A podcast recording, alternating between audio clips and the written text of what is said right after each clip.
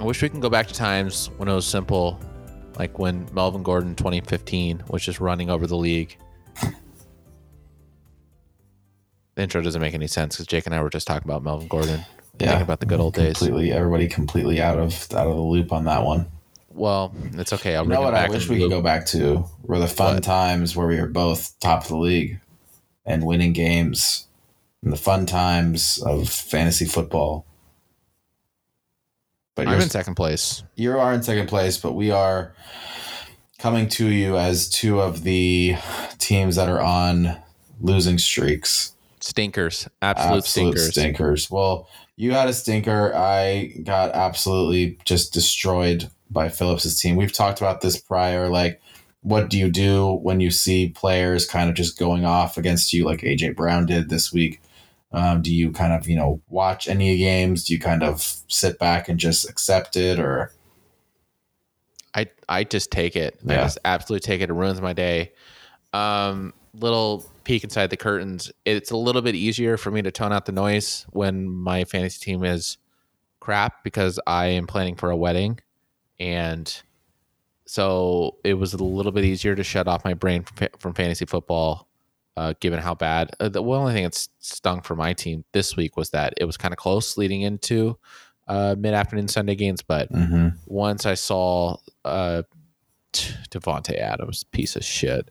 um once I saw that Raiders game, I kind of knew that it was over and I was able to unwind. But yeah, uh, we saw with your matchup, AJ AJ Brown. I mean, we'll dive into that, but woof. Yeah, I uh, uh, yeah, I knew I knew going into we we didn't record last week. Um, both busy with just other things going on, just life in general.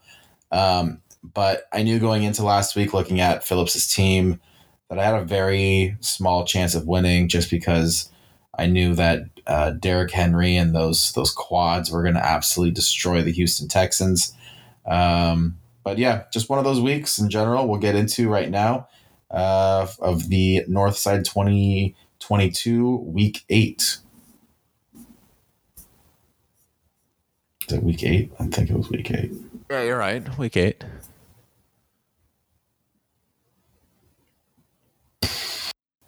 We just went through all the past weeks, and Ken White Walker, biggest output of the year, coming off another strong week last week with his running backs, 163 to 118, pushing my boy LA Bash Bros to dead last. Was Yeah, I'm in the in the cellar. you're in the cellar. So, what? Let's assess your team here. Let's assess Cooper Kupp. you nervous about that injury? I hate the Rams. They're the worst team. Uh, why are you putting him in there that late in the game? You're getting blown out. Uh, It's so frustrating.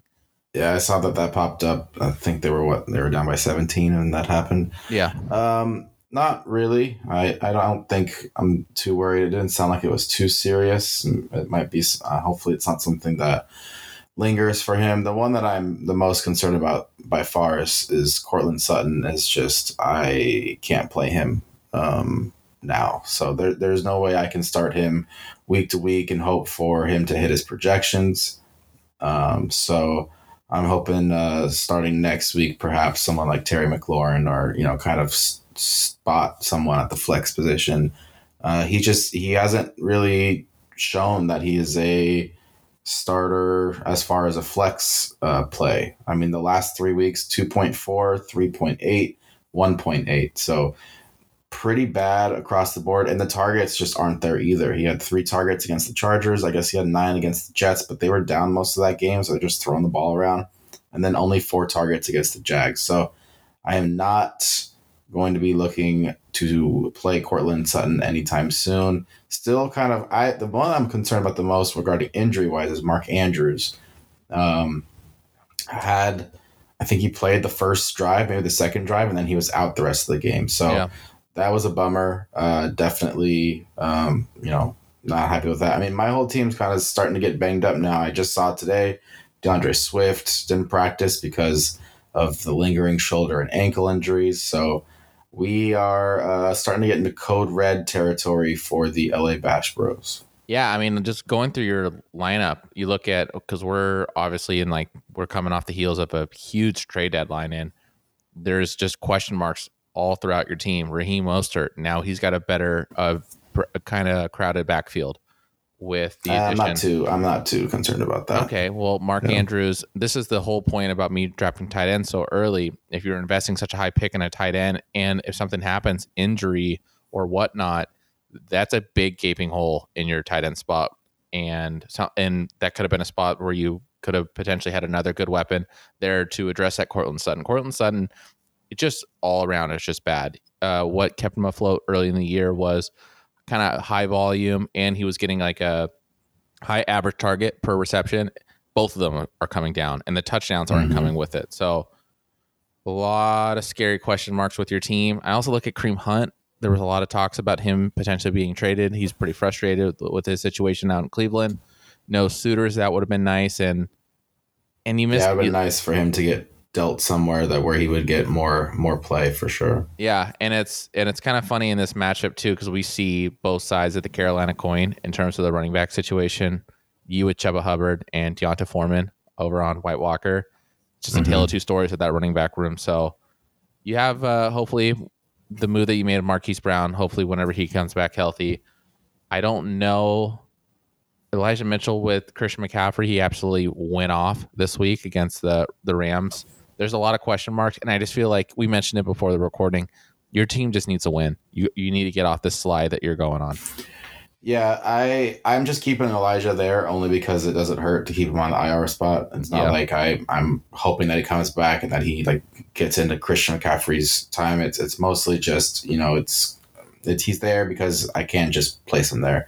Uh, Chuba Hubbard, it's it's you know when I mean D'Onta went off last week, but both guys when they played, I think had over ten points, and when Chuba Hubbard played, he had close to 15 points fantasy wise um, and on, on only on nine carries. So I uh, I definitely we'll see with him Pacheco. He's just there to He's just a body. he just perhaps maybe he just goes off one of these weeks. But yeah, I I definitely just need to get a win under my belt. Hopefully one of these weeks the the team that I'm playing just has an absolute dud. There's nothing that you can do when you go against someone that drops the most points uh, so far this season. And I- Phillips's team Yeah. which we'll talk about right now. I was having breakfast and I looked at my phone and I saw that AJ Brown had three touchdowns in the first half of that game. And that's when I kind of knew, like, all right, like, I'm not going to win in this league whatsoever because I knew, A, Derrick Henry was going to go off. Um, and he did 38 points for Derrick Henry. Um, and I knew, I mean, Kenneth Walker and, and Geno had decent games, but I knew that, you know, they were going to get theirs as well. So, uh, Travis Etienne, I woke up and he had 24, and it just Phillips' team is really good. He has three legit running backs, one legit wide receiver, and then he can kind of plug and play the rest of the guys, and he's going to get over 100 every week with ease. Yeah, see, the Travis Etienne story is where I always bite my tongue because I'm always the believer that I do not want to touch backfields. Uh, I don't want to pay up the price for a Travis Etienne because of James Robinson. Perfect storm. This is why you draft him so high, and this is you hope for the the ability that that running back room thins out and the talent prevails. And we've Mhm. with James Robinson out of the picture now, Travis Etienne's easy plug and play like an RB two um, even sometimes, I mean, probably within a good matchup, like running back one. And we mentioned it, D'Onta Foreman on his bench, 31 points. He's that they lost that game, high scoring game. I don't know what's going on with Carolina right now, uh, beating the Bucks last week, and then this week kind of giving it to Atlanta. That offense is cooking. Maybe it's PJ Walker, XFL. Uh, I know. Well, you didn't watch that game, but that game was insane, and, and Carolina should have won that game. They they missed an uh, extra point at the basically oh at yes, the buzzer. yes, yes. and then they missed a chip shot field goal in overtime. Uh, so I mean, it was pretty low scoring until that that final. Uh, I would say the last like five minutes of the game. Yeah, it's it's hard to find uh, areas of like not efficiency with his team when he's putting up 163. Chris Olave is kind of the only real dud on his wide receiver team, but Well, seven. and he played matchups because he has Yeah. CeeDee on his bench, and he decided to flip that. I, I was I was looking at his lineups uh, Sunday morning, and I think he had CeeDee in, and then he flipped it last minute. So I think he was just trying to play matchups. Um, because Chris Olave has had a very good. I mean, he's ranked number twentieth as wide receiver. He's had over 12 points prior to this week, the last like four weeks. So, um, yeah, I think he was just mostly playing matchups with that. So, I mean, you make, I'm the believer, if you make a trade for CeeDee Lamb and you made the trade giving up where some people in this league would think too much um, to get CeeDee Lamb, I, I feel like you just got to start him every week I, at that Yeah, point. fair. I don't think you need to get cute with it, but not going to say he got lucky because he had 163 points. That was the league winner, league of the, like of all weeks. So he absolutely crushed it. He's going to four and four, fourth place. LA Bash Bros, three and five, Let's but 10th place. But it, next week. yeah, it doesn't matter right now with the standings, but we call it how we see it. LA Bash Bros going to three and five, 10th place. See, you got to watch out now because DJ Moore's hot. Back to back weeks, you drafted him Mhm. as like a flex option, and he's delivered in in the most unlikely of fashions, but delivered for QB sneaks. Uh, as is wide receiver two, QB sneaks gets the dub, one one thirty six to one thirty over the Ghost of Forte. We just talked about it in that last matchup. Carolina's offense, DJ Moore, last two weeks has stepped up. He's he's always been the guy that's going to command a lot of targets, even during the the low points of this season. Pretty healthy dose of targets 6, 6, 6, 11, 8, 7, 10, 11 the last two weeks. But now they're hitting. Now the t- touchdowns are hitting, and you're.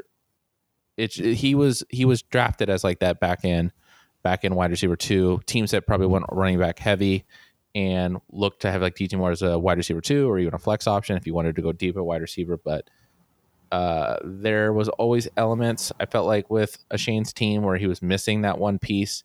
Uh, James Conner either uh, being hurt or trying to fill Alec Pierce in the lineup. We've always been dogging on Diontae Johnson this year, but having Justin Jefferson and DJ Moore, having Justin Jefferson just in general, but and having Debo, who I know Debo's out, so there's a little bit sketchy, but having that production that DJ Moore has really kept him afloat and pretty much won him this whole week.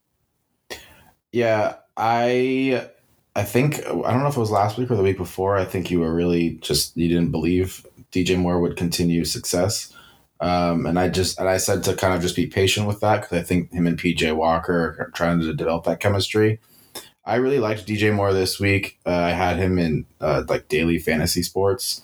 Uh, AJ Terrell, who's a really good uh, rookie or not rookie. I think this is his second year. He's a really good young corner for the Falcons, and he's kind of like that shutdown guy, similar to like Pat Surtain for the Broncos. He was out this week, and so I, I'm pretty sure the rest of their secondary is absolutely terrible. Yeah. So I had a really good feeling that DJ Moore was going to have a big week, um, and I will say he had, I think it was like five catches for 90 yards prior, but it was very much a hail mary last second of the game that was a 50 60 yard bomb to DJ Moore where I don't know what the secondary was doing for the Falcons but they just let him get right behind him Yeah. caught it and ran in for touchdown so one of those like crazy plays that it wasn't something that he was like you know consistently dominating the entire week um, but in our league when you get a bonus for an over 50 yard touchdown that that was huge for Shane that play essentially I mean if I mean if when it all comes down to it that was a huge play that essentially won him the week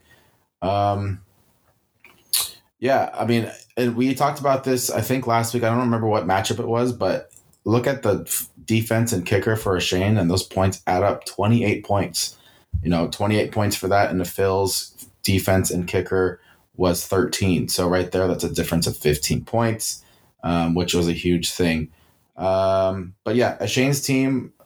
Uh, I I think he will just for his team it's hard because I feel like he needs to make sure that every week he plugs and plays the right matchups. Yeah, I I don't can tell with this he- lineup. Yeah, I don't think he necessarily has the depth to kind of um, be consistent. For instance, like we just talked about Phillips's team. I think Phillips has a ton of depth, so he can, you know, anyone that he starts, I think he has a really good chance at winning. A Shane, I feel like starting someone like Diontae Johnson as flex position, I'm not, especially against the Philadelphia Eagles. Like, I think he's lucky to escape this win while still playing Diontae Johnson. Um, you have someone, even if like if Latavius Murray is starting or a Khalil Herbert, you know, is playing is going to be playing a lot, I would I would probably rather start them over Diontae Johnson. But um, a Shane with 136, which is which is a high, which is a pretty high score. A lot of high scores this week in general. Yeah, a lot of Um, touchdowns. Yeah, a ton of touchdowns. Uh, but his team, you know, was talk about touchdowns. I'm very surprised to know this. Justin Jefferson has not had a receiving touchdown since week one, and he's still yeah. five. and he's still five number ranked. five. Yeah, so um, those are going to start coming. I would assume uh, for Minnesota, uh, which is going to be a huge boost to Shane. But um, let's head over to Phil's team. Wait, real quick, I got a fun little stat with uh, a Shane's team. Look at George Kittle's Mhm. uh, points points per week the last three weeks. okay, You say that they're upgrades, don't you think? About him being more involved in the offense. Yeah, Okay, Shane has won his last three weeks. He has won his last three. He's weeks. won. He's on a 3-0 win streak with Yeah, uh, I mean, he George Kittle's caught a touchdown each or last two weeks. He's Yeah. he was super high on George Kittle. Even when I kind of approached him about trading one of my tight ends, he didn't want to move off George Kittle. He believed in him.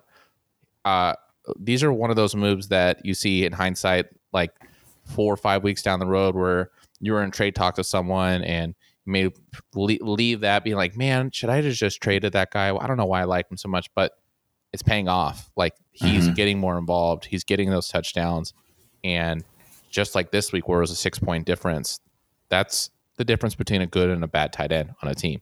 Yeah. And I mean, you're going right into Phil's matchup. Tyler Higbee, too. That guy was getting beaten up the whole game. He got smoked early in the in the game, went off, and then out of nowhere he came back in. And the only thing that was keeping Tyler Higbee afloat all season was just how much he was involved in that offense. But in terms of just targets, I mean, we had weeks. He had three weeks over ten targets in a game, but then he's had in his last uh, three weeks ago, week six, he only had two targets. This week he had six targets, but he was banged up. Just uh, just situations like that where that tight end disparity makes a big difference, and it made the difference in this matchup. And because Yeah. Bill had a good week, like his team was good. Yeah, he still yeah he had he dropped 130, um, which was very solid. I I still yeah I don't understand why he chose Tyler Higbee over Dalton Schultz. Phil knows the Dallas Cowboys offense because he's a huge fan of them.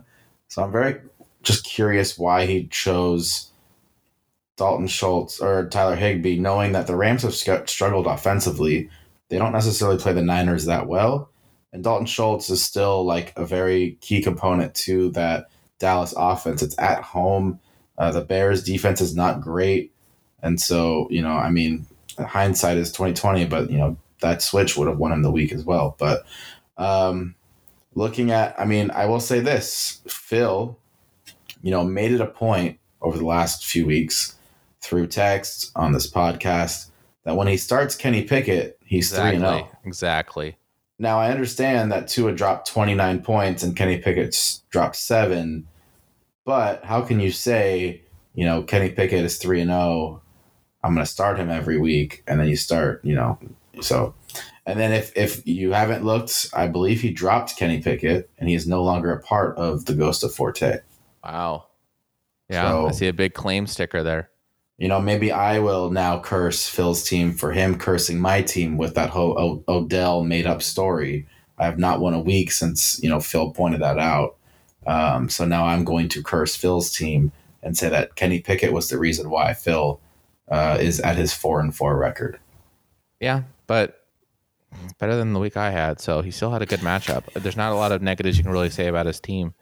Um, no, I, I I still like Phil's team a lot. I think Phil has a very solid team. He's going to score consistent points every single week, especially with the emergence of Rhamondre Street, Rhamondre, Rhamondre Stevenson. we've all been there. Um, yeah. Uh, I think he is just as a flex is is huge. I, I do wonder if Phil perhaps tries to get a like a decent tight end to try to like solidify that um, with maybe some of his bench players, but he doesn't really have any bench players that he can rely on to trade.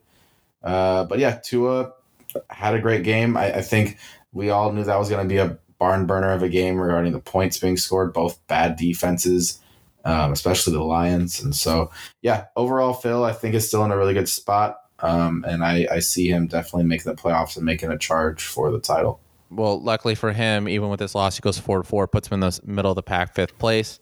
Shane this win goes to four to four, puts him right behind Phil at sixth place. Wait, sorry, I, I forgot one more thing. yes, go ahead. How does Phil choose these defenses that score touchdowns? I I don't I don't know. I, I feel like this has happened. Like he like is like a Nostradamus for defenses. I don't get it. I, I wish I would go back. I, I don't want to take the time to go back through all of his matchups. But last week against me, he had Tennessee, who did a pick six against Matt Ryan. This week, had a pick six against uh, PJ Walker. I, I don't understand. So the random defenses that he streams, and he just happens to pick ones that get pick sixes. So I guess good for him, I guess. If you're interested in the touchdown prop market, I bet you can find um, defensive touchdown scored for the Ravens for next week against uh, New Orleans on Monday Night Football. That's his Is that his defense? defense. that's his week? defense he's rolling out. Oof, So- I got to pick him up in the other leagues that I have. Yeah, so keep that in mind. Yep, they both go to four and four and four. Phil at fifth place, Shane at six. Team Mercier against the Cat. Hashtag claws up. 101.8 for Sam against 90.6. Sam picks up her fourth win. Blake picks up his third loss. Um, several questions as I look at your squad. Hit me with them. Are we concerned? Uh, absolutely, we're concerned. Uh, Are we in the? Are we? What? What level of concern level? are we at? Yeah, what panic level are we at? Um, I'm out of one out of a ten. I'm a seven. I'm Okay. sliding back to back weeks. I'm going into next week. Uh, in. I mean, that's let's just. I guess Yeah, let's talk is- about. yeah. We'll, we'll just talk about just this week and how I felt this Sunday. Um, I kept feeling that even though I was winning, if I can, if I can get Kyler that 20, 20 25 points that he had Mm-hmm. this week, I felt that my team would be unstoppable. I felt like there was no shot. Um, it kills but then you me. saw Davante Adams number. I I kept refreshing my phone all day. I'm not gonna put on. You thought it was a yeah, you thought it was an error that ESPN had made. yeah. I, I and I knew he I knew coming in to this week that he's dealing with some illness, and I saw we're recording this on Wednesday night, and I saw that they held him out of practice for the same illness. I don't know Mhm. what that is, but I knew coming in that he was having an illness, and I I, I no matter what, if he's starting and he's playing, you you plug him in. There's no doubt about Mhm. it. Um, Mhm. I'm just gonna chalk it up just so, to a weird week. Um, the only other week that was kind of funky was that uh, week two matchup against Arizona, where he had that screen screen uh, touchdown early, and then he Yeah, kind of did nothing yeah. the whole game. Yeah, one catch for like six or like two yards was, and a touchdown. yeah, it was touchdown. like two catches for seven yards and a touchdown. Um, I don't know. I'm I'm worried about. Obviously, they just got shut out. I am worried about the Raiders' offense.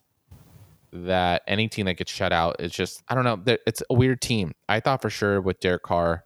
Derek Carr has always been a statistically like pretty like above average quarterback, and I just thought throwing Davante Adams in that offense would just be automatic. And for the Mhm. most part, it really kind of has been automatic. It has been like hasn't been game breaking from where I drafted him at, but he has been pretty consistent.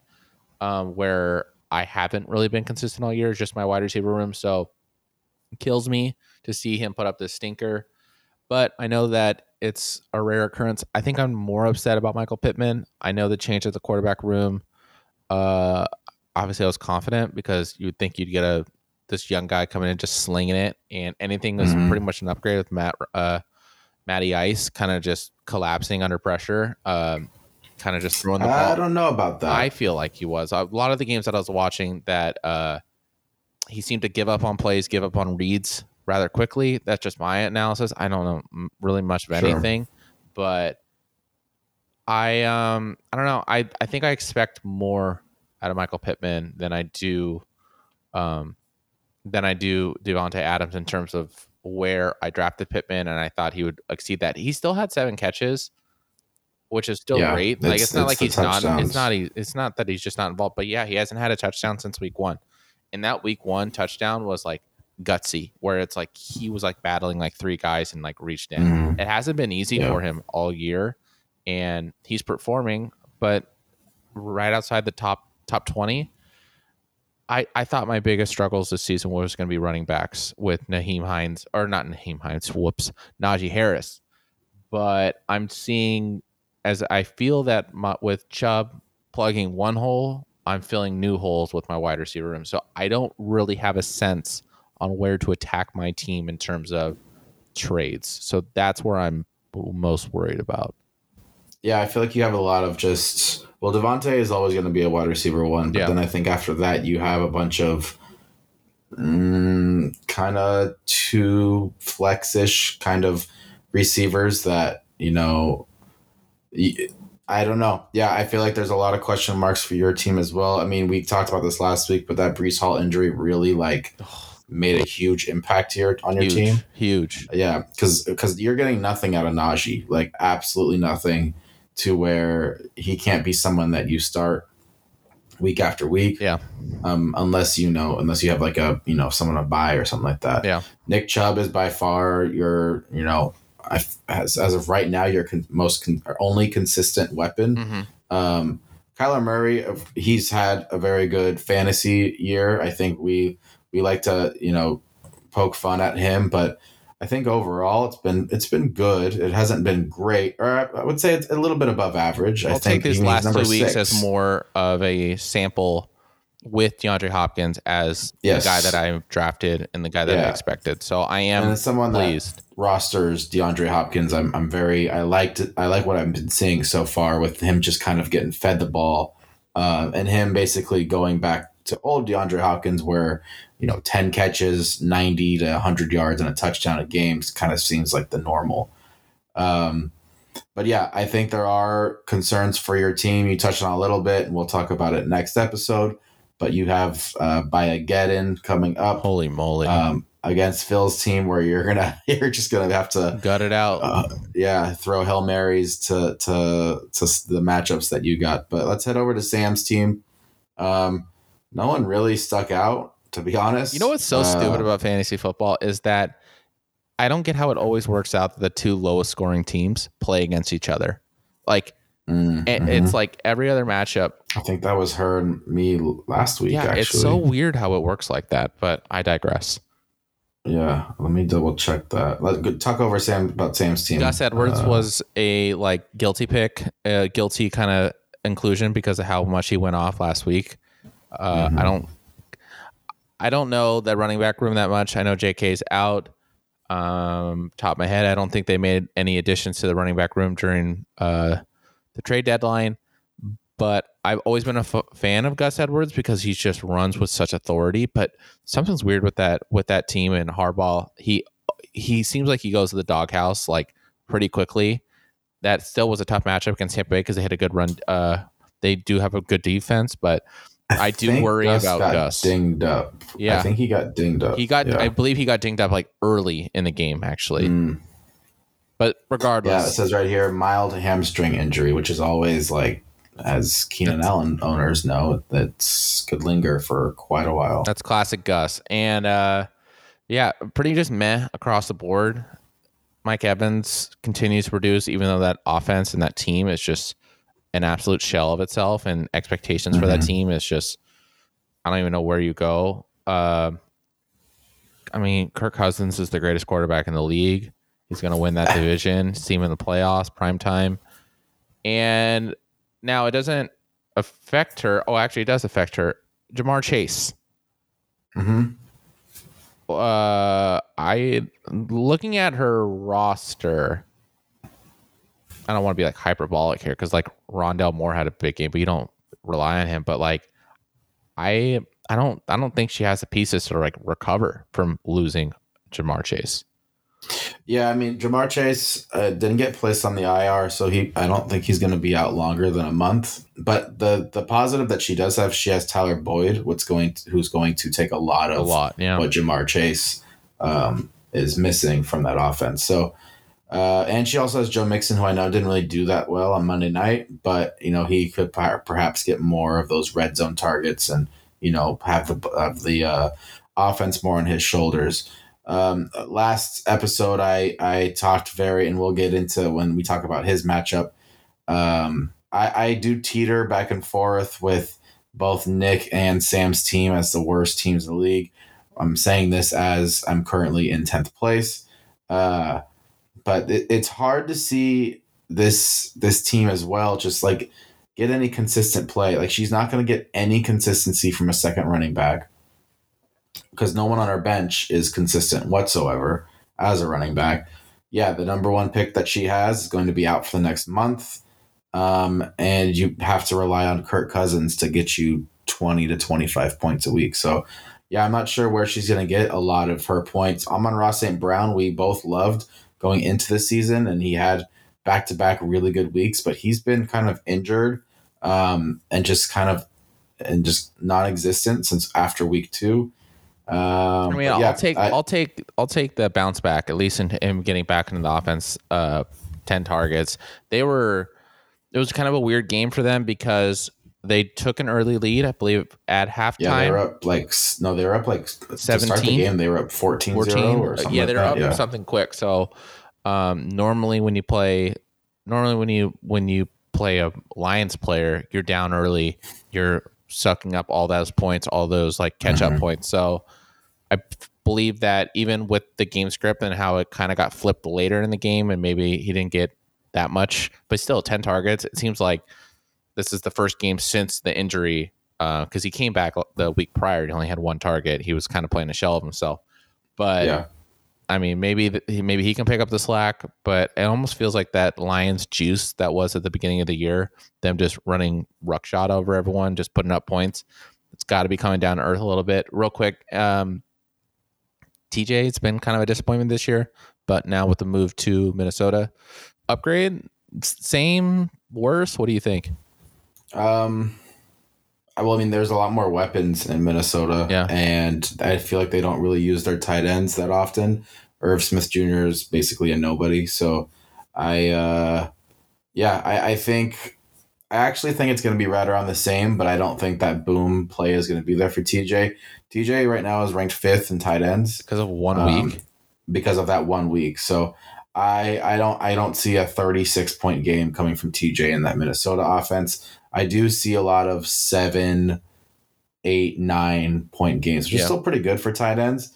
Um, but I, I don't yeah, perhaps even some fives here and there. It's all going to be touchdown dependent on him if they uh, throw to him in, in the red zone. I, I'm just trying to think back of like Viking Viking tight ends of the past, and my mind goes back to my Kyle boy Kyle Rudolph. Rudolph. And it's like even in his prime, like when he was at its best on that team, like wasn't anything special. You're kind of getting the same thing. You're probably getting six to seven targets, maybe five, four catches, and like that, like sixty to seventy yard range, and maybe he flew in for a touchdown. That's what Yeah, I can kind of see that. I mean, I'm looking at Irv Smith's because she also has Irv Smith on her on her roster. Um, I mean, the most points he had one week was 12 points, um, and that was because he had a touchdown on five receptions for 36 yards. Yeah. So one week he had four receptions for seven yards, which seems like impossible. and a tutty. um, but he had a touchdown. Yeah. So, yeah, I think it's just going to be touchdown dependent. There's nothing, you know, he had one week where he had eight targets, but the rest were around four to five. So I do think Hockenson is much better than Irv Smith Jr., um, but I can't see him with all of those weapons in Minnesota. You know, Cook and uh, Thielen, Jefferson, like unless Kirk Cousins, perhaps maybe back in the day. I'm trying to think back in the day if he used his tight end uh, when he played for the um, the R words. You know, Mhm. Jordan Reed was he someone that Oh. Kirk Cousins relied heavily upon? that- like, Three toed Jordan Reed. yeah, the the the concussion master, Yeah. Jordan Reed. Um, yeah, I don't know. I don't, I don't know if if Hockenson is. If, I think that's just kind of to be determined. To be honest. Yeah, well, we'll have to wait and see. But she got the win this week. She beat the crappiest team in the league this week. but she goes to four and four, eighth place. I dropped down to five and three. I lose the mantle. I'm in second place now. I absolutely hate when teams don't get when teams don't get punished. Uh, and I absolutely hate it more when teams win and they have Taysom Hill starting in their starting lineup. it's so like Hey, he hit over his projections. it's just it's not there anymore. But I mean, what am I going to say? I will say though, with Rum Runners win this week, just what a, a pummel, a beat Trey by thirty-seven. Aaron Rodgers is not in the starting lineup, uh-huh. and like it's almost like I don't know, like the end of like Frozen, and like the the town's not frozen. Everyone's happy. Everyone's singing. Like his team woke up because they weren't weighed down by the smug, stupid look of Aaron Rodgers ruining his fantasy week. Well, I mean, you had to. It's a smug, stupid look of Jared Goff, though. uh, I don't know if it's. I, don't, I wouldn't call Jared Goff smug. I would say Uh, he's he's more. stupid, I guess, But I would say aloof. yeah, aloof, stupid face of Jared Goff. but I swear that's the reason. It's him being on the team and and we're I mean we're several weeks away.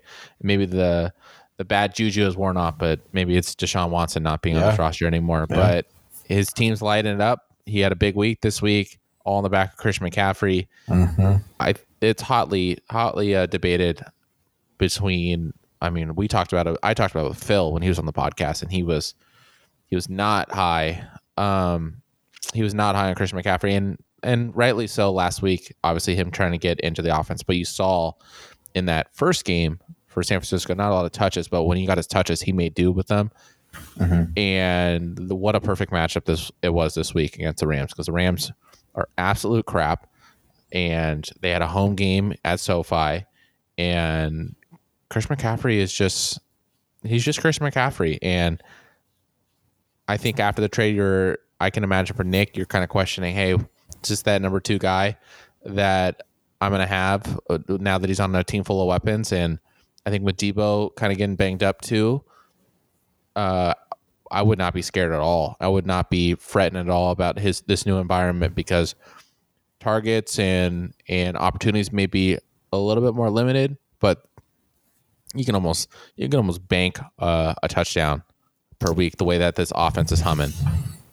Yeah, I, I think I don't. Th- no, I I'm pretty sure I was the one last week that said I, I'm still. I'm I'm not high on Christian McCaffrey. I'm not sure it was Phil. I don't want to I throw know Phil Phil under the bus. two yeah Phil two weeks because I remember that was when the trade went down, and um yeah I just it's it's a it's a hot hot topic what people think Christian McCaffrey's role is going to be and this is the week where it, he kind of delivered it put a huge yeah. uh, sword through the non-believers.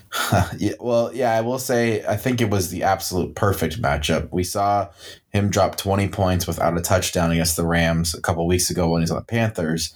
Um, so you knew that he was going to have an incredible week against the Rams, um, especially because that team can score touchdowns.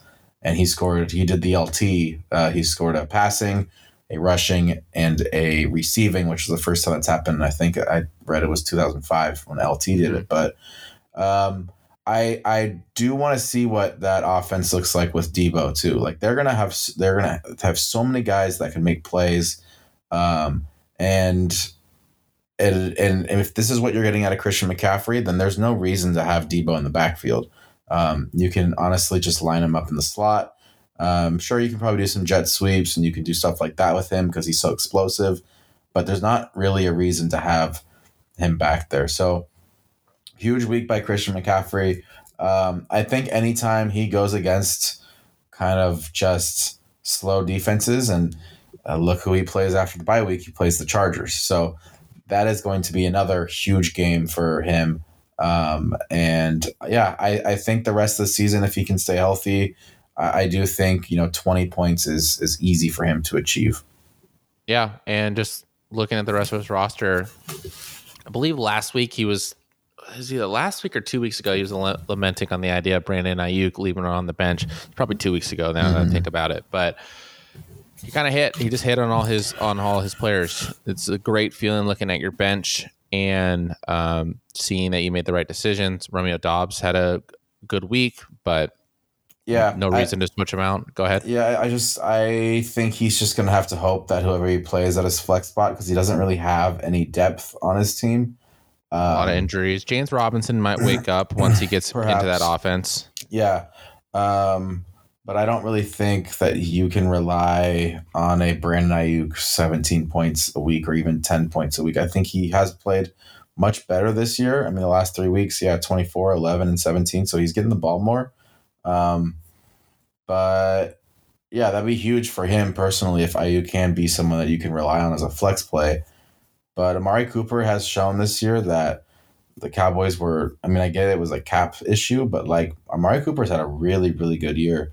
Um, Yeah. He has two, four, five, five touchdowns, and he's had three games over 100 yards, a bunch of games. Yeah, and he's a top 10 fantasy wide receiver. So, as a wide receiver, too, really, really good. Um, he's always prone to have those stinker games when you kind of need him to um, have good ones, but he has.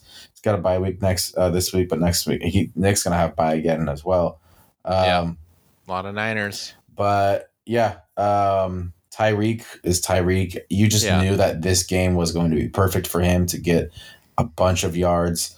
Um, and I think my prediction early on in the year is going to stay true with him and Jaylen Waddle both being top 10 wide receivers for fantasy. Um, they just throw the ball so much and they just always seem to, you know, catch it for five to seven yards and then run right after the catch for another like 15, 20. So that's a that's an exciting offense to watch. But yeah, Nick's team overall uh, much better than a couple weeks prior. I think he like struggled to crack around 100, 110 Yeah. um, the weeks prior to this one.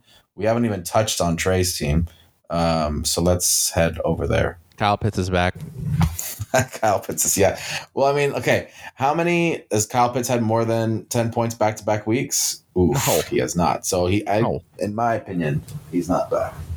It's all right. I mean, uh, my, it's cool to for him to have uh, to have that uh, touchdown and kind of be more involved. Kind of a wild game we talked about, and really the decision for Trey to start Kyle Pitts was out of necessity. Mhm. Um, he's had an open bench slot. I swear he's had it the whole entire year. So he must be um, digging deep in the kicker waiver wire, making sure that when he fills that second kicker spot, that he um, makes do on it.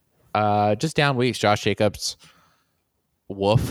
It was a, obviously a tough game, like the worst game sc- script that you could possibly have for a Mhm. running back Mhm. not getting involved. But I'm, it's crazy to think, or it's crazy to like say, but this is, I think for Josh Jacobs, this is just one bad week. I'm not saying that the he's uh, going to be hitting those 32s 30s 35s every week but he's Mhm. shown this year that you can kind of trust him on bad weeks you don't need to run away where in years past it was just like every week was kind of like this but Yeah.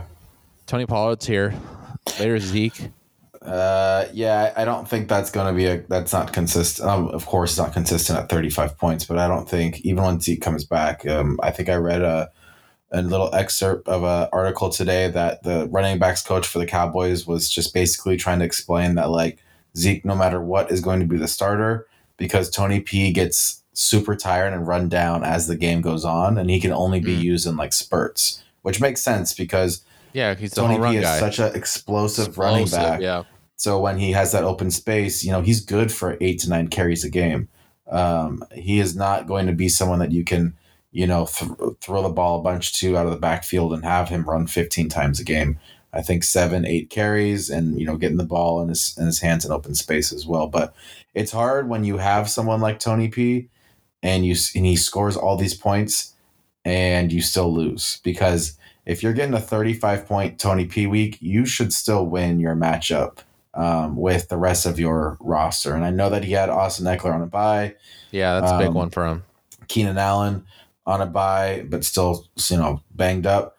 But um, yeah, I mean, Trey just doesn't have the weapons on his team. I feel like, besides, you know, Josh Allen had a down week, um, but Chris Godwin, that whole offense can't score in the red zone and just in general.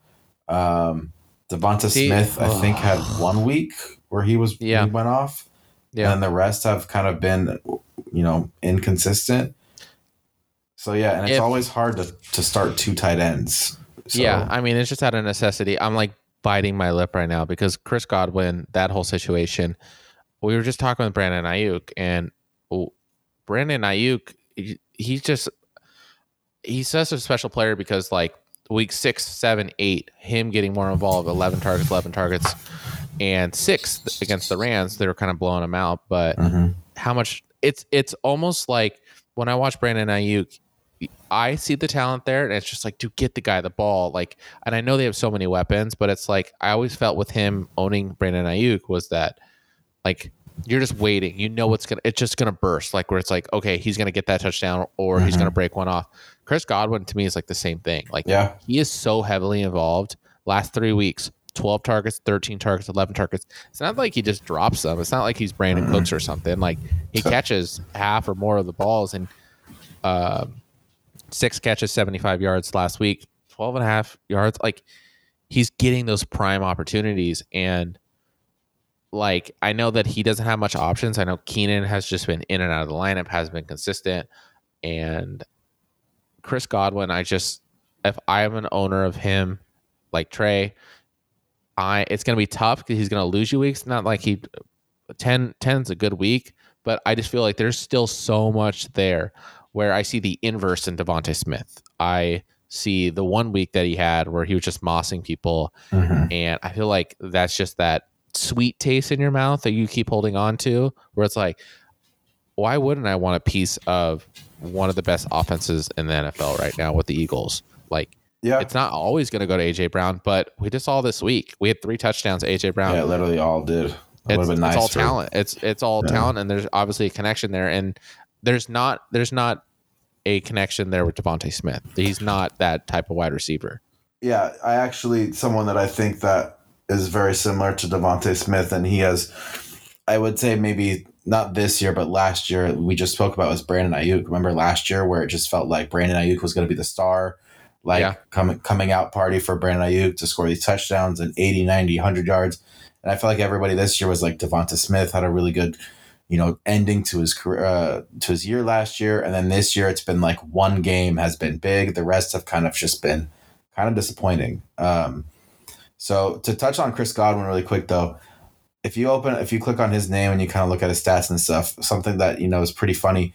You look at 2022 trends, literally busted zero of six weeks that he's played and boomed zero of six weeks. And it is meh. usually it, it's just consistently average. Yeah. And and it's not to his fault, like we just talked you just talked about. Like he gets catches, he gets yards, but it's always about touchdowns in fantasy football. And he just that whole offense has been very disappointing to say the least. Um, and Mike Evans and Leonard Fournette are really the only people that score touchdowns on that team. Yeah, just just a tough week for Trey. I mean, one ten, it probably could have won in some matchups. I mean, especially against me. But uh, he went up against Buzzsaw. He went up against Chris McCaffrey. Uh, Mhm. Run runners goes four and four, seventh place. Notorious three and five at ninth. All right, our matchup of the week were was the Official Boys against House Chargarian. Um, have you ever seen a team lose but still stay in first place Uh, this early in the year? I feel like. I no, I guess it's not we're in the really middle of because the year, huh? yeah, but our league is so stupid right now, which is how competitively close it is, and even it is that nothing surprises me. Yeah, there there are a bunch of huge talking points for this matchup. Uh, we have, so I'll let you choose where you want to start. Do we want to start with Brian having two players with goose eggs, or do we want to have, uh, perhaps a conversation about the worst number one overall fantasy selection of all time? Ooh, those are juicy. Let's do. Let's talk about John Jonathan Taylor. That sounds better. All right, so Jonathan Taylor has had one week where classic Jonathan Taylor, and that was week one. And then after that, uh, has only hit 12 points once over two weeks with 10 points, and the rest have been under 10 points. He also missed two weeks with an injury. Now, injuries are a big thing, especially for running backs and especially ankles. Uh, but that Colts team um, I kind of just feel like they are just trying anything at this point to get points um, because their defense is still legit. They, they actually ended up losing that game where they were up, and I thought they were going to easily put it away. But Jonathan Taylor in general, I think it's uh, it's time. It's officially time to start worrying about Jonathan Taylor. So when you were talking about one of the worst number one picks, my mind immediately went to Eddie Lacy. Oh, that's And- right. You had the Eddie Lacy. Uh, Dude, I'm looking at a his new profile picture that he like talked about. Oh, poor guy. Just- I think he. man, in 2019, he's he looks bad. Yeah. Um, yeah. Uh, number one number one running backs usually are just bank it, forget it. Uh, but Was I he, guess was if he look the consensus number one though, or is that a year that you just decided to take him number one? Eddie Lacy. Yeah, that specific year. Oh, that specific year. I mean, I Uh, don't really remember. I, I think, I think you I think he already was. you already made up your mind going into it. It wasn't. Well, I remember when you got it, you immediately were like, "Oh, Eddie Lacy." Um, mhm. but I Well, feel I've like done that twice. I've done that with Eddie Lacy and Todd and then Gurley. Todd Gurley. Yeah. So uh, new okay, new trend. Do not draft a running back at number one overall. Maybe that's the Well, maybe the perhaps trend just here. don't go with the consensus number one. So, for instance, if you were to pick Christian McCaffrey, you would still feel pretty good about yourself right What now. about Christian McCaffrey last year though? Yeah. But, well, that's what I'm saying. The consensus number one. So don't pick the one that everyone says, hey, you should pick this guy no matter what. When you when they zig, you zag. yes, exactly that's the point.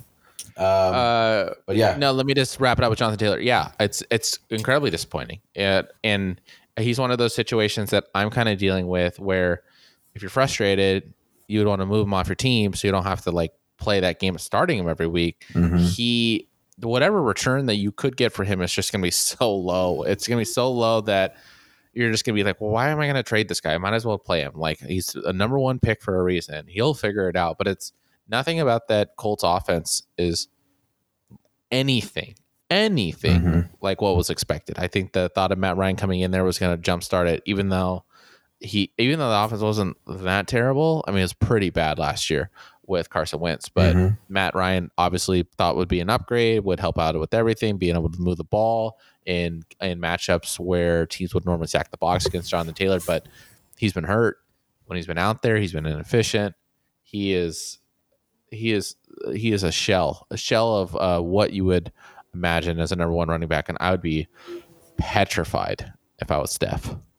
Yeah, I would be too. Um, he missed practice today with his ankle injury again, so we'll see if he suits up for next week, um, which will be a huge loss for her team. But she does have Leonard Fournette, and I tried getting Jamaal Williams from her right when I made the D'Andre Swift trade because I I, knew shit. Jamaal Williams, get out of here. I dude. knew that he would be someone that still is relied upon, and I just you know was taking a flyer on D'Andre Swift, hoping that he would stay healthy. Uh, but Jamaal Williams gets the goal line carries. He gets, um, you know, they they love him there because I mean he is he has an infectious personality. He's a good dude, um, and he's a hard hard runner. So yeah, she has she has some she has those two players. I mean, she had a couple running backs that went off this week on her bench that just you know consist don't really do that on a consistent basis, and Antonio Gibson and Kenyan Drake. But yeah, I I think a loss of Jonathan Taylor would be would be huge for her team. and I in fantasy football is so stupid. Like when Brian Robinson, uh, Robinson coming back for the Commanders, you would think, oh my, it's his show. That's why everyone drafted him. Great story. He's going to take over the backfield. And all that did was just push Antonio Gibson into a pass catching role. These last two weeks, he's hit over 15. Um, Yeah. He's still somewhat involved. He's getting touches, seven touches last week, but seven receptions, 58 yards. Um, I thought he was just going to be gone, just to the wayside. That that JD McKissic role is going to be firm with him, but I, I would say out of all the te- there's teams in our league that just don't have anything on their bench. So Mhm. setting lineups or addressing bye weeks are just going to be difficult because of their depth. I feel like Steph has like this like echelon above depth where like she has to make decisions every single week. Like I feel like she's got the most confusing lineup because there's just so many just random weeks like Tyler Lockett. Like Lockett would have been a great play, obviously, this week over Christian Kirk. It's Mhm. I almost put those guys kind of in the same echelon. You have to make that decision every single week who to start. Antonio Gibson back to back weeks, he's involved. He's in the pass game where you look at Jonathan Taylor, who's been struggling and is hurt. Like that's a stupid, weird decision I don't want to deal with if I was Steph's owner. It's like, do I Antonio Gibson has a good matchup and he's not even the primary running back. Do I start him over Jonathan Taylor, who's Mhm. potentially hurt or limping into the game? We saw this year Jonathan Taylor hasn't been effective coming off of injury. Like he's been slow out of the gate or just doesn't play in general. So Mhm. she's just got a tough, confusing, weird team.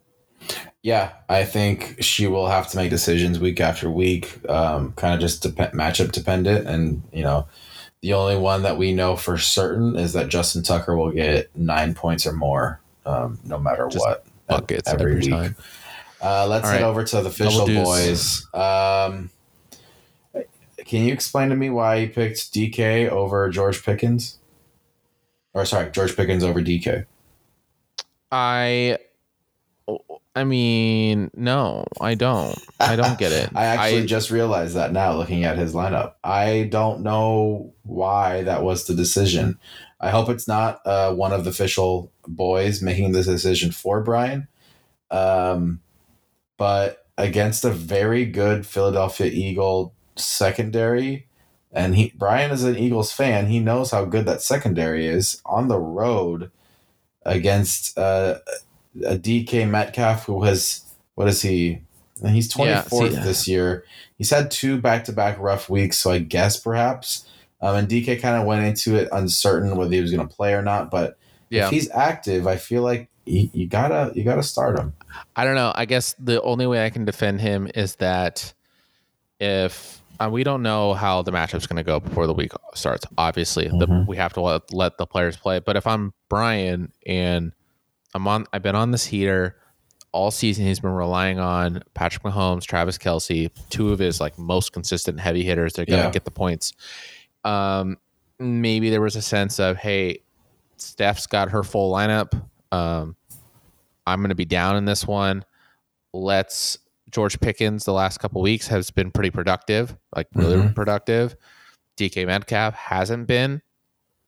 Uh, let me go for the potential way higher ceiling to kind of make up for the ground that I'm going to be losing with Mahomes and Kelce, rather than the pretty consistent all year uh, DK Metcalf. Besides these last two weeks, I th- it's a cute play, obviously, because it's not like Seattle has been a bad defense or a bad offense. Like Mhm. they show every single week they're a good offense. Like Yeah. this stupid the rhetoric that everyone had before the season, I'm, me and myself included, uh, thinking that they were the worst quarterback room and those two would struggle the most.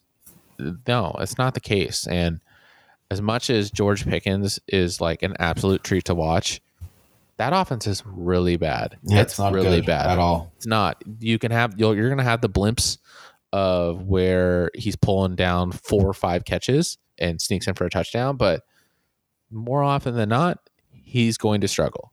Mhm. DK Metcalf, more often than not, he's going to succeed. And I just think uh, you can't get cute with these decisions. And yeah, obviously it cost them this week. Yeah, I uh, perhaps like you said, you know, he sees that you know his his top two players on his team have those byes. Maybe we're just kind of throwing throwing the game. I mean, yeah, I don't know. I, I this was a very tight matchup. It was the closest matchup we had of the week, and Joe Burrow kind of threw a stinker on Monday night. Um, and yeah, every point kind of counts when it comes to fantasy football, and I think having a wide receiver like DK, you know what you're getting. He's that consistent guy, and yeah, too cute of a of a matchup. Um, match of the week, Steph wins it out at 121. She goes to third place, um, one game behind you and Brian. Uh, Brian drops the matchup, but he still remains in first.